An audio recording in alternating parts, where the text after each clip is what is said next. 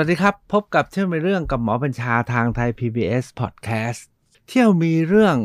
กับหมอบัญชารอบนี้ ผมจะพารวดเลยนะครับ จะพาไปเมืองจีน เพราะเพิ่งไปมาสดสดร้อนๆ ไปในดินแดนแต้จิ๋วนัดนี้จะพาไปเยือนถิ่นแต้จิ๋วที่สัวเถา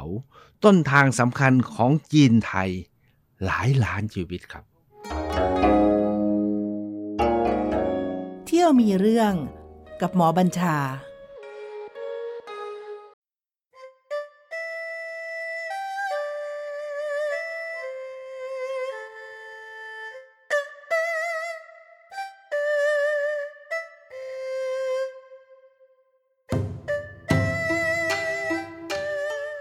ท่านผู้ฟังที่เคยไปเมืองจีนนะครับ หรือว่าอยู่ในเมืองไทยแล้วเคยพบปะสัมพันธ์กับพี่น้องชาวไทยที่มีเชื้อสายจีนเนี่ยพอจะทราบนะครับว่าในประเทศไทยเราเนี่ยมันมีจีนมาจากหลากหลายบริเวณในเมืองจีน ประเทศจีนนี่กว้างใหญ่ไพศาลทุกวันนี้มีประชากรตั้ง 1,500 ล้านนะครับ แต่ถามว่าจีนที่มีมาอยู่ในเมืองไทยเนี่ยเป็นจีนอะไรบ้าง จริง ๆ แล้วผมเองเนี่ย มีเลือดนะครับ ฝ่ายพ่อเนี่ยเป็นฮกเกี้ยน ฝ่ายแม่เนี่ยเป็นแต้จิ๋ว แต่จริง ๆ แล้วก็ไม่เคยรู้เรื่องมาก เพราะว่าพอมารับเลือดเลือดแม่นะครับ ซึ่งเป็นมีความเป็นไทยและอยู่ในเมืองไทยเนี่ยจนเกือบจะเป็นไทยไปหมดเลย ความรับรู้เกี่ยวกับจีนเนี่ยน้อยมากเพราะฉะนั้นการไปครั้งนี้เนี่ยผมเลือกไปเพราะว่า ฝ่ายแม่ผมเนี่ยเป็นแต้จิ๋วนะครับ ก็อยากจะไปตามถิ่นของแม่นะถิ่นแผ่นดินแม่ซึ่งแม่เองไม่เคยไปนะครับ คุณตาผมก็ไม่เคยไป คุณยายผมก็ไม่เคยไป แต่ที่มาจากเมืองจีนจริงๆเนี่ยคือ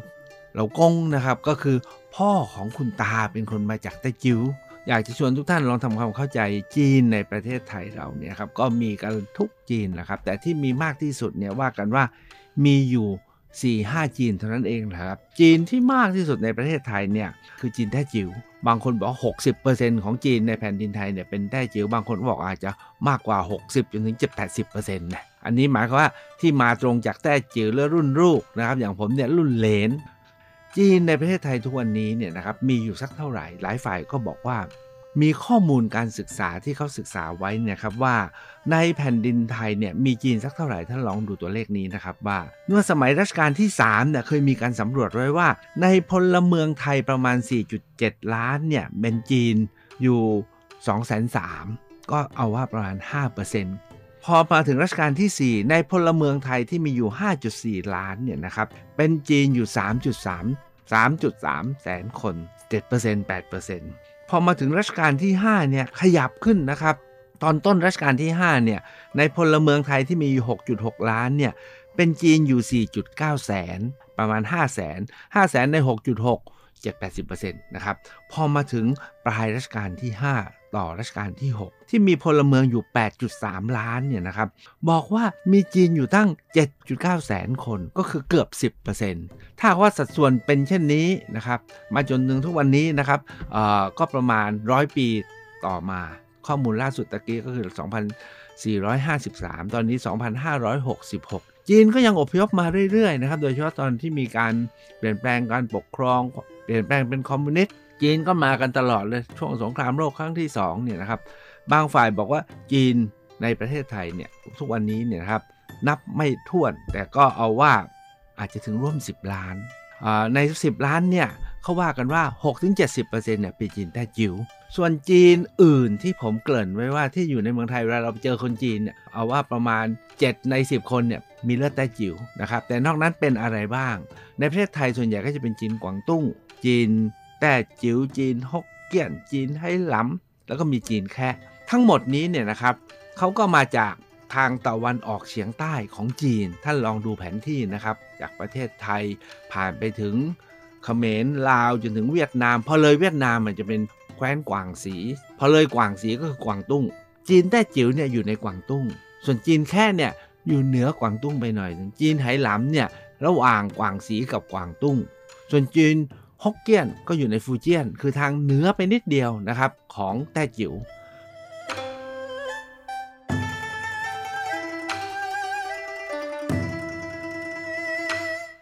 จริงๆ แล้วถามว่า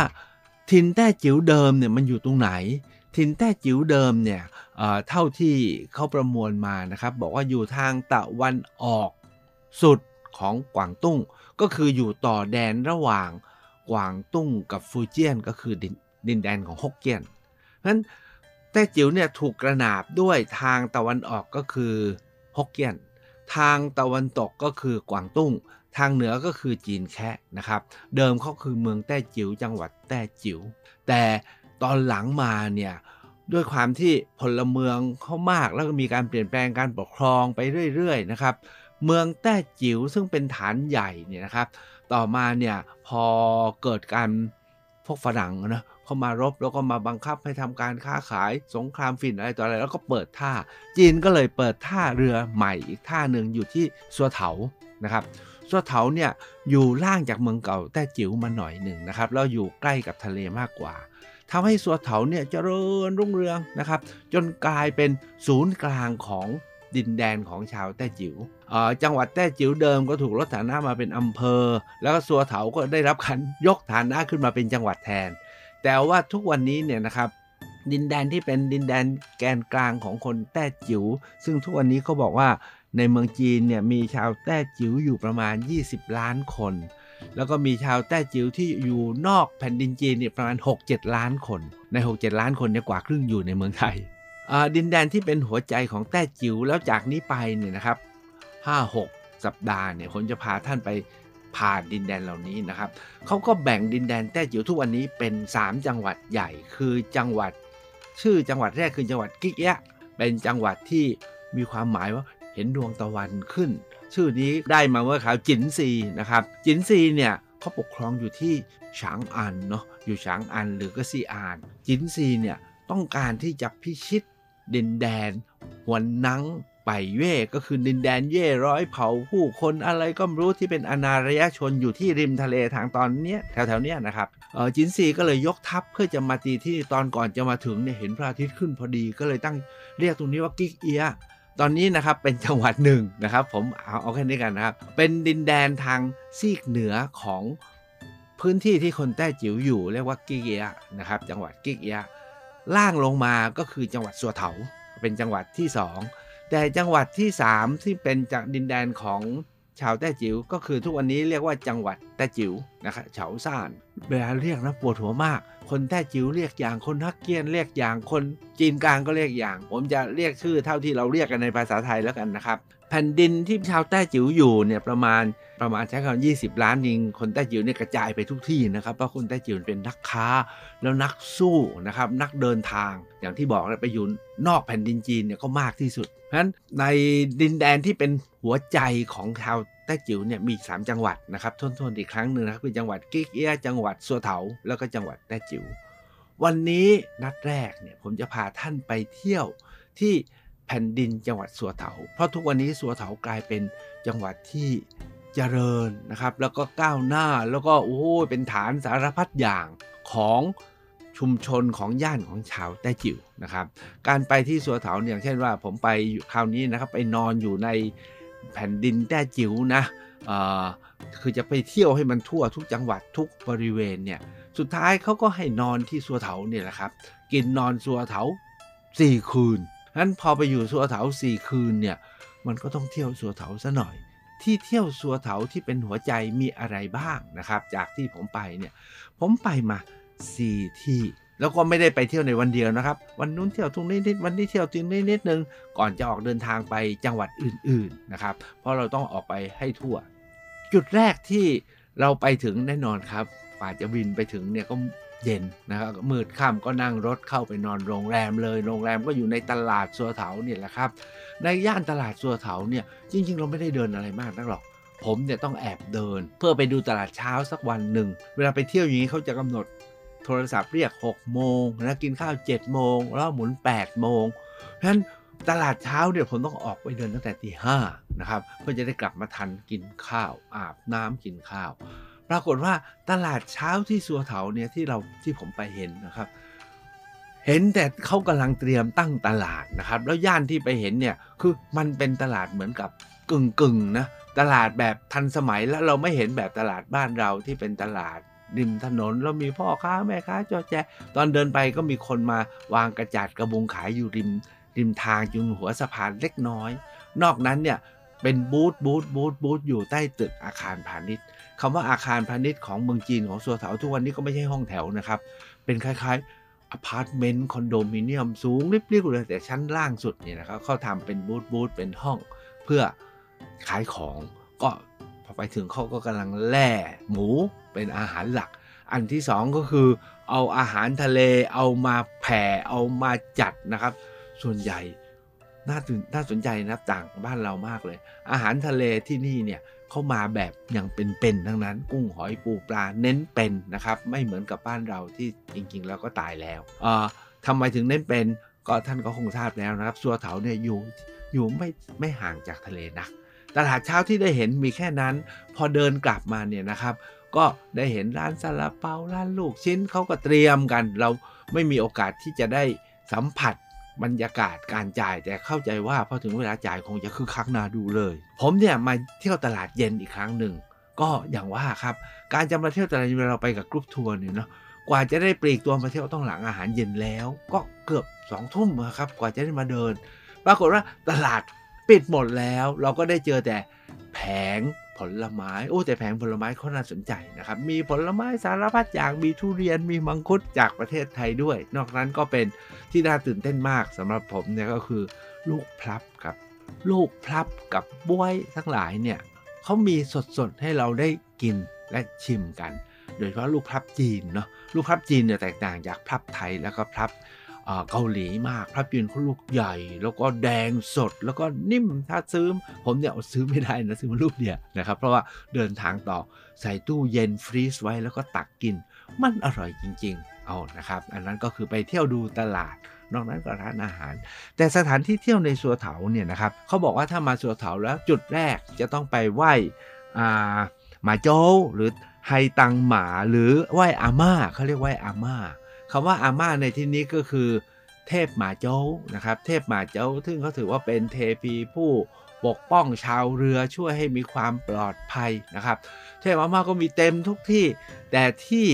ได้ไปเนี่ยเขาบอกว่าอยู่ที่เกาะหมาจูหมาจูหมาซูนะครับ เกาะนี้เนี่ยอยู่ริมเมืองสัวเถา การไปเนี่ยก็ตื่นเต้นดีนะครับเขาต้องขึ้นรถแล้วขึ้นสะพาน สะพานเพื่อจะข้ามอ่าวข้าม เขตนะแต่ตรงหัวสะพานเนี่ยมีสะพานเลี้ยวลงไปที่เกาะหมาจูนะครับก่อนนี้เป็นเกาะเล็กๆ อยู่ริมเมืองอะเขาบอกแต่ก่อนเนี่ยนะคนจะมาต้องนั่งเรือมา แต่ทุกวันนี้มันดันมีสะพานหรือทางด่วนข้าม แล้วเขาก็มีทางเลี้ยวลงนิดนึงนะครับ เพื่อไปได้ก็เลยไม่ต้อง ไม่ต้องนั่งเรือเอ่อที่นี่เขาบอกว่าแต่ก่อนเนี่ยผมนึกถึงวัดไอ้ไข่เจดีที่บ้านผมเขาบอกที่นี่นะคนจะมาไหว้อาม่าหรือมาโจเนี่ยต้องเอาไก่มาถวาย ผมถามว่าทำไมเอาไก่ทำไมไม่เอาหมูทำไมไม่เอาอย่างอื่นเขาบอกว่าหมูอุ้มลงเรือไม่ไหวนะครับ แล้วก็มาถึงเขาอยู่ไม่รอดเพราะเดิมมันเป็นเกาะไงครับเขามาตั้งศาลเจ้าหมาโจอยู่ที่เกาะเล็ก ริมฝั่ง เพื่อที่จะให้เมื่อชาวเรือออกเดินทางก็ได้ไหว้ได้จุดประทัด ถวายบูชาขอให้มาโจช่วยปกป้อง การจะมาเนี่ยก็เป็นเกาะเปลี่ยวๆไม่ได้มีชุมชนอยู่มากนัก เพราะฉะนั้นจะเอาหมูเอาอย่างอื่นมาถวายก็เรื่องมากลงเรือลำบากมาแล้วใครจะดูแล แต่ถ้าเอาไก่มาปล่อยไก่ก็หากินได้นะครับ แต่ทุกวันนี้ไม่มีแล้วครับไก่อย่างที่เป็นๆแต่ปรากฏว่า มันมีไก่ที่เขาเอากระเบื้องแตกมาประดับ ดูแล้วมันก็เหมือนกับไก่วัดไอ้ไข่เจดีที่บ้านผมเลย แต่ก็ไม่ได้มากมายแบบที่เห็นกันที่เข้าไปดูบูชาไอ้ไข่ที่วัดเจดีเมืองนครหรือที่วัดไหนๆก็ตามศาลเจ้าหมาโจ้ที่เราไปถึงเนี่ยพอรถเลี้ยวเข้าไปถึงเนี่ยโอ้สถานที่เขาจัดดีมากนะครับเราก็เดินขึ้นไปก็มีศาลเจ้าพอดีเขากำลังทำพิธีบูชาบวงสรวงมีคน เอารถคันเบลอมาจอดเอาของถวายของไหว้อะใช้คำว่าของไหว้ ของไหว้ก็เอาล่ะครับขนมนมเนยทูบเทียน แต่ที่น่าน่าสนุกก็คือว่าเขาเอาชุดเทพมาถวายชุดเทพของเขาเป็นกระดาษทั้งหมดแต่มันชุดเท่าของจริง ไม่เหมือนกับบ้านเราพับเล็กพับน้อยนี่เท่าของจริงทั้งหมวกทั้งบูททั้งกางเกงทั้งเสื้อ แล้วมาวางแผ่เอาแผ่จนเต็มหน้าศาลเจ้าเลยนะครับ อันนี้ก็เป็นที่ เทพแห่งมาโจก่อนนี้เนี่ยมีอีก2อสอย่างที่น่าสนใจ เขามีรูปของฮกลกซิ่วแล้วก็มีรูปเจ้าแม่กวนอิมอยู่ข้างบนนะครับ เจ้าแม่กวนอิมเขาบอกโอ้เขาสร้างเป็นรูปกำลังโบกมือทำให้พายุไม่เข้าที่สัวเถาเลย เพราะว่าเจ้าแม่กวนอิมท่านโบกมือให้พายุไปที่อื่นเสมอนะครับ นอกจากนั้นแล้วเนี่ยความที่เขาเคารพหมาโจ้กันมากก็มีคนมาสร้างศาลหมาโจ้ที่ 2 อยู่ข้างล่างกับข้างบน นอกจากนี้แล้วที่ แผ่นดินแต้จิ๋วเนี่ยเขาบอกว่าเขาจะนับถือแชร์เหล่งเอียนะครับ แชร์เหล่งเอียนี่คือ เทพงูเขียว ผมก็เอ๊ะเป็นเทพงูเขียวหรือว่าเป็นมังกรหรือเป็นพญานาค แต่เขาบอกเป็นเทพงูเขียวนะครับก็มีการสร้างสารเทพงูเขียวอยู่ที่นี่ด้วยฉะนั้นจุดแรกของสัวเถานอกจากตลาดกับโรงแรมก็คือมาไหว้ที่นี่ แต่จุดที่2เนี่ยน่าสนใจที่สุดสำหรับผมนะครับ ก็คือไปที่เฉาซาน Historical Culture and Cultural Expo Center เขาบอกว่าเป็นพิพิธภัณฑ์ว่าด้วยชาวจีนโพ้นทะเล ท่านผู้ฟังคงจำได้นะครับ เราบอกว่าคนจีนเนี่ยออกเดินทางไปพ้นทะเลเยอะแยะมาก แล้วก็คนแต้เจ๋วเนี่ยมากที่สุด เพราะฉะนั้นที่นี่เขาทำเป็น Exhibition and Expo Center นะครับแต่เป้าหมายของมักคุเทศพาไปบอกว่าไม่มีอะไรให้ไปดูหรอก แต่อยากจะพาไปดูเรือหัวแดง เรือหัวแดงหมายถึงเรือสำเภาจีน ที่พาคนแต้จิ๋วไปย่านทะเลใต้ก็คือไปที่เมืองไทยเราเนี่ยนะครับเขาบอกว่าถ้าจีนแต้จิ๋วไปเนี่ยต้องใช้เรือหัวแดง แต่ถ้าเป็นพวกฮกเกี้ยนเนี่ยจะเป็นเรือหัวเขียว ถ้าเป็นเจ้อเจียงเรือหัวขาว ถ้าเป็นเจียงซูก็เป็นเรือหัวดำคำว่าหัวในที่นี้ก็คือ ตรงหัวเรือเนี่ยเขาแต้มสีเป็นรูปดวงตา แล้วก็มีในตาดำด้วยนะครับ ถ้าปากเป็นเรือของจีนแต้จิ๋ว ดวงตานี้จะเป็นตาสีแดง เมื่อไปถึงก็รู้ว่าเป็นคนแต้จิ๋วไอสัญลักษณ์ความเป็นคนแต้จิ๋วมีหลายอย่างนะครับ เดี๋ยวค่อยเล่าวันนัดหน้าที่ผมจะพาไปแต้จิ๋วที่นี่นะครับ พอไปถึงผมเนี่ยอึ้งเลยครับ เพราะว่าไอศูนย์ Expo Exhibition and Expo Center นี่ใหญ่จริง ๆ นะครับ สร้างเป็นอาคารใหญ่มากเมืองจีนเนี่ยเนาะเขาสร้างพัฒนาเมืองใหม่ เราต้องนั่งเรือนั่งรถนะครับ ลอดอุโมงค์ใต้ทะเล ออกมาข้างนอก อุโมงค์เนี่ยไกลทั้ง 7 กิโลนะครับใช้เวลาในการสร้างประมาณเขาว่าหลายสิบปีอยู่นะครับเพราะแผ่นดินตรงนี้มันมีรอยเลื่อนของแผ่นดินไหวเขาต้องพยายามให้อุโมงค์นี้ปลอดภัยแผ่นดินไหวก็ไม่เกิดการกระทบกระเทือนได้ ผ่านมาถึงฝั่งด้านนี้นะครับมันเป็นย่านเมืองใหม่ของสัวเถาเนี่ยโอ้เห็นวิทยาลัยพระศึกษาใหญ่โตโอฬารด้านที่ 3 ก็คือย่านเอ็ ลองนึกถึงถ้าเมืองไทยก็คล้ายๆ ไปเมืองทองธานีอะมีศูนย์ประชุมและจัดแสดงใหญ่ แล้วก็มี tower นะครับเหมือนกับคอนโดอะเต็มไปหมดไม่รู้ใครจะมาอยู่นะครับ แต่เอาว่าตัวพิพิธภัณฑ์นี่ยิ่งใหญ่มาก เขามีเวลาให้เราชั่วโมงเดียวนะครับ บอกว่าไม่ต้องไปไหนให้ไปดูแต่เรือหัวแดงพอ เพราะนอกนั้นเนี่ยเป็นแค่ป้ายจัดแสดงนิทรรศการว่าด้วยจีน โพ้นทะเลนะครับ พวกเราก็ไปนะครับ ผมเนี่ยพอดีเนาะหนังสือว่าด้วยสุวรรณภูมิ ฉบับภาษาจีนเพิ่งออก พกไปด้วยว่าจะเผื่อจะไปเจอใครจะเอาไปมอบ เพื่อไปมอบให้กับต้นแดนนะของคนจีนที่ไปอยู่สู่สุวรรณภูมิไปเมืองไทย ปรากฏไม่เจอใคร แต่ก็ถือโอกาส เปิดตัวหนังสือเปิดหนังสือแต่ไม่ได้มอบไก่ยิ้วกับ แต่ที่นี่เนี่ยครับที่ชอบแล้วผมคิดว่าก็มีค่าต่อการไปก็คือว่าอันที่หนึ่งพอเข้าไปถึงเนี่ยเขาสร้างสแควร์ใหญ่ข้างหน้าตัว อาคาร Expo Center เนี่ยเขาสร้างเป็นประติมากรรมว่าด้วยเป็นคนจีนแต้จิ๋วคนพื้นถิ่นคนเย่ท่านผู้ฟังอาจจะต้องทบทวนว่าใครคือคนแต้จิ๋วคนแต้จิ๋วเนี่ยจริงๆเนี่ยเดิมเนี่ยเขาบอกพื้นฐานมาจากฮกเกี้ยน แต่มาผสมกันกับพวกเย่พวกเย่พวกหมินแต่เลือดจริงๆ เป็นเลือดของคนจีน นะครับแล้วชาวแต้จิ๋วเขาไม่ถือว่าเป็นหัวหนังนะเขาถือเป็นหั่นแหละถือเป็นท่านด้วย แต่มันมีความผสมผสานกลมกลืนมาอย่างยาวนาน เพราะว่าจีนเนี่ยเวลาถูกแมนจูบุก จีนถูกมองโกบุกก็จะอพยพหนีลงมาหนีลงมาก็มาพึ่งชาวแต้จิ๋วแล้วก็เลยก็สืบเผ่าพันธุ์ทำให้แต้จิ๋วกลายเป็นท่าน เขาก็มีประติมากรรมเป็นชนชาแต้จิ๋วผมเห็นเป็นเย่เต้นรำมีหั่นมีอะไรทุกนะครับ อันนี้สวยมากประติมากรรมชุดนี้น่าสนใจนะครับพยายามสร้างเพื่อเตือนว่านี่คือเป็นถิ่นแต้จิ๋วพอเดินเข้าไปถึงตัวพิพิธภัณฑ์เนี่ยทำเป็นดูแล้วเหมือนกับเรือเนาะเหมือนกับเรือสำเภาใหญ่ แต่พอเข้าไปในโถงสิครับ เห็นเรือสำเภาลำเท่าของจริงอะลำเท่าของจริงที่บรรพบุรุษของชาวจีน แต้จิ๋วมาเมืองไทย โอ้โหทุกคนจะถ่ายแต่กับเรือนี่ยนะครับ เรือหัวแดงที่ว่า แต่ที่สนุกกว่านั้นก็คือว่าเรือเลยเรือออกไป จะกลายเป็นลานโล่งเหมือนกับ amphitheater นะครับ เป็นลานที่นั่งเป็นชั้นชั้นชั้นชั้นไปจนถึงชายฝั่งทะเล แล้วเห็นเมืองซัวเถาอยู่ฝั่งนู้นเขาทำเป็นรูปเกลียวคลื่นครับเขาทำเป็นรูปเกลียวคลื่นเพื่อบอกว่าชีวิตของคนแต้จิ๋วเนี่ยอยู่กับคลื่น และจริงๆคำว่าแต้จิ๋วนะครับเขาบอกว่าแปลว่าคลื่น แปลว่าน้ำขึ้น แปลว่าน้ำลงนะครับเพราะฉะนั้นตรงนี้เนี่ยเป็นของใหม่ก็จริงแต่ประติมากรรมเขาทำสวยมาก แล้วก็บอกเรื่องราวคือเห็นแล้วสะท้อนถึงเรื่องราวของผู้คนชนแต้จิ๋วถึงเรือถึงคลื่นถึงทะเล เราก็ดูแค่นั้นส่วนนิทรรศการอื่นมีบางคนก็ไปผ่านดูนะก็บอกว่าก็เป็นประวัติของชาวจีนพ้นทะเล ซึ่งส่วนใหญ่ก็เป็นภาพนะเป็นแผนภูมิ แน่นอนครับ มีคนจีนที่ไปอยู่เมืองไทยหลายตระกูลมากที่เป็นคนแต้จิ๋วผมขอไม่ได้เอ่ยนามนะครับ ส่วนจุดที่ 3 ที่เราได้ไปเนี่ยนะครับที่แต้จิ๋วเนี่ยก็คือเขาบอกว่าวัดแหลมดอกไม้ขาวแปลเป็นไทยนะ แต่ถ้าเรียกภาษาจีนก็เรียกว่าศาลแปะหวยเจียม หรือศาลเจ้าแม่กิวเทียงเหนียเนี่ยโอ้ยฟังชื่อจีนแล้วผมก็ไปไม่ถูกนะครับ แต่เอาว่าศาลเจ้าแม่กิวเทียงเหนียเนี่ยเนี่ยเขาบอกว่าเป็นเจ้าแม่ ผู้สอนให้กับจักรพรรดิองค์ต้นๆของเมืองจีนนะครับ แล้วอยู่ในเรื่องห้องศิลป์ห้องศิลป์คือว่าด้วยตำนานการสถาปนาเทพทั้งหลาย วัดนี้เนี่ยเขาเป็นวัดก็สร้างใหม่เหมือนกันนะครับ แต่เขาก็สร้างไว้อย่างงดงามนะครับ แล้วก็ใหญ่โดยเฉพาะอย่างยิ่งรูปของเจ้าแม่ กิวเทียงเหนียเนียหรือเจ้าพ่อเฮงเจีย หรือรูปรูปเฮกเซนฮ่องเต้นะครับรูปของพระ ระมเหสีของเฮกเซนฮ่องเต้ในงานเลี้ยงที่เขาปักผ้าแขวนไว้เนี่ยยิ่งใหญ่และงดงามมาก รวมทั้งงานกระเบื้อง กระเบื้องแปะประดับของแต้จิ๋วซึ่งขึ้นชื่อเนี่ยที่วัดนี้เนี่ยมีการทำเป็นรูปหงรูปสิงโต รูปดอกไม้ ผมว่ารูปฝูงนกนะครับทำได้อย่างดีแล้วก็งดงามเหลือเกินนะครับ